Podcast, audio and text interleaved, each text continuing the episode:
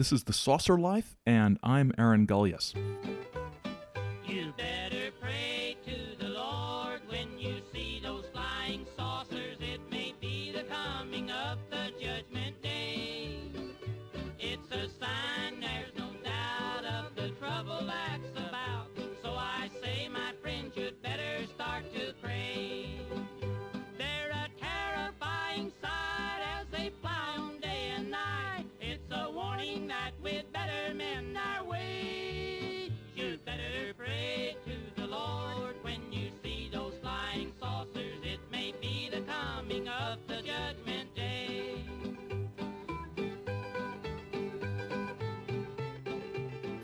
Saucer Life is a monthly podcast in which we'll explore a single concept, event, or person from the world of flying saucers. Our goal will be to provide relatively brief, entertaining, hopefully, and informative snapshots of various parts of this amazing, enthralling, and terrifying subculture. No guests, no preconceptions, no snark, no belief, no debunking. This is Encounter 101 General Principles and My Favorite Things. In this short preview episode, um, we're going to have a brief overview of what we'll be doing here, why we're doing it, and how you can interact with us, along with um, a sort of mini exploration of, of one of the least well known UFO books ever, is my guess. First, uh, the name. Why the saucer life? Because the more you look at UFOs, flying saucers, any of this, uh, any of this particular subculture, for many of the people we'll be discussing who've experienced things, their encounter with whatever it was they saw uh, would usually be a turning point for them in some way. Once they encounter a man in black, a demonic monster, a man from Venus, or a sexy woman from the planet Clarion, they enter the saucer life, and nothing would ever be the same again for them. Or perhaps us as a society, if we take all of these experiences and stories about them collectively. Here on The Saucer Life, we'll be telling their stories, some of which you might not know, and along the way, we'll hear from the people themselves through their writings, speeches, and other sources. So, who am I? Uh, I teach history and have written a number of books on the paranormal and conspiracy theory subcultures in American history. The book most relevant to what I'll be doing here is uh, 2013's Extraterrestrials and the American Zeitgeist from McFarland Books. I got into teaching uh, because I love to tell stories, and there are a few stories more bizarre and entertaining than flying saucer stories. While my scholarly work has tended to focus on contactees, and we'll hear more about them in a few episodes, and actually quite a bit about them overall because I love contactees, the show will run the gamut from contactees to the men in black, and from secret underground bases to abductions and all sorts of things in between.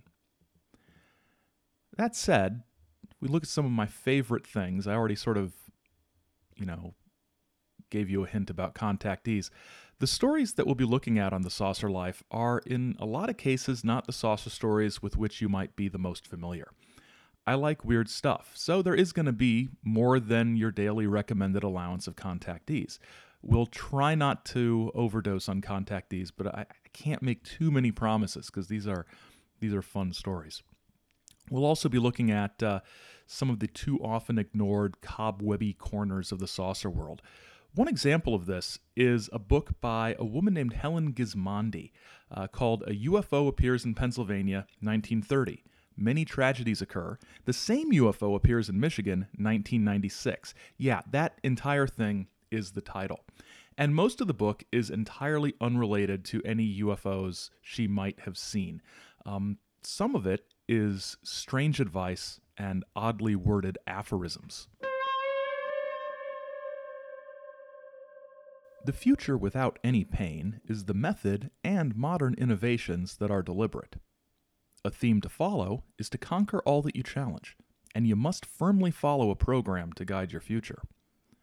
Your proposals are the absolute initiatives you must design to address these ideas and deal with confidence. Morality, with the morals you may adopt without controversy, must also be intensified with integrity. These high morals, with consent, must never be abandoned or destroyed. All of that was taken from one page. Um, I did not edit, those were consecutive paragraphs in a section supposedly talking about one coherent idea. Aside from that little piece of wisdom, there's some discussion of politics as well. Government alone cannot be the answer to the myriad challenges facing the problems of the unspoken assumption of understanding crime. It is true we must have laws to help and guarantee restraining orders. We all too often see overheated change by accounts that are inaccurately sensitive or that portray them as objects. We are superhumans of unswerving courage and nobility.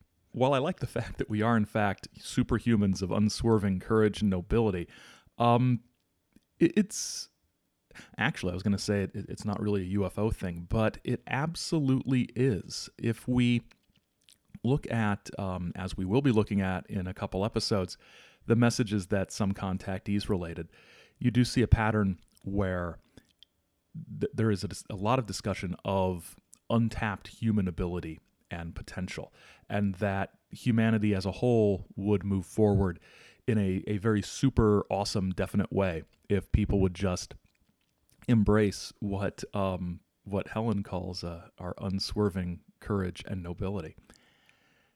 The only actual UFO related material in this UFO book, in fact, is a uh, brief summary of Helen's experiences that, from what I can gather from reading it, uh, probably triggered the writing of the book. This is an honest, truthful book, nonfiction. November 20th, 1930. UFO. A blue, metal, ship shaped object circles around my body three times and then vanishes into the clouds. December 22nd, 1953. Near death. I had a ruptured appendix. Peritonitis set in. At various times, this UFO invisibly gave me many fruitful suggestions I adhered to. Motel occurrences and tragedies. Room 8. Motel customer killed when truck fell on him while repairing a tire. Room 24. Tennyson died. A bottle of aspirin and vodka. Room 25. John Scott found dead on floor. Room 19. Customer found dead. Vodka and drug needle in arm. May 10, 1991. My maid, Carolyn Reno, left work. Seven hours later, Carolyn and her daughter Robin were murdered their throats were slashed. February 1st, 1991. My CPA jailed, his children molested, wife believed murdered. February 10th, 1993. Stroke. I lost my voice. Luckily, I regained it without any impairments. April 19th, 1993. My handyman, Mike Moultrie, killed, his van overturned. November 20th, 1996. This same UFO, a blue, metal, ship shaped object, reappears after 66 years. It circles my body while in bed three times, orders me to put this in writing. Dear God, I have been confronted by this metal ship shaped object that circled my entire body three times on November 20th, 1930, and it appeared once again 66 late years later on November 20th, 1996. This time it awoke me in my sleep. Once again, this UFO, a blue, ship shaped metal object, gave me a direct order to write about it. I have to obey and am totally compelled to abide this stringent order if I want to find peace within my life. I have suffered pain with no end in sight. I also have experienced many good things in my life. Helen Gismondi's little known book is a great example of how a life can easily become a saucer life.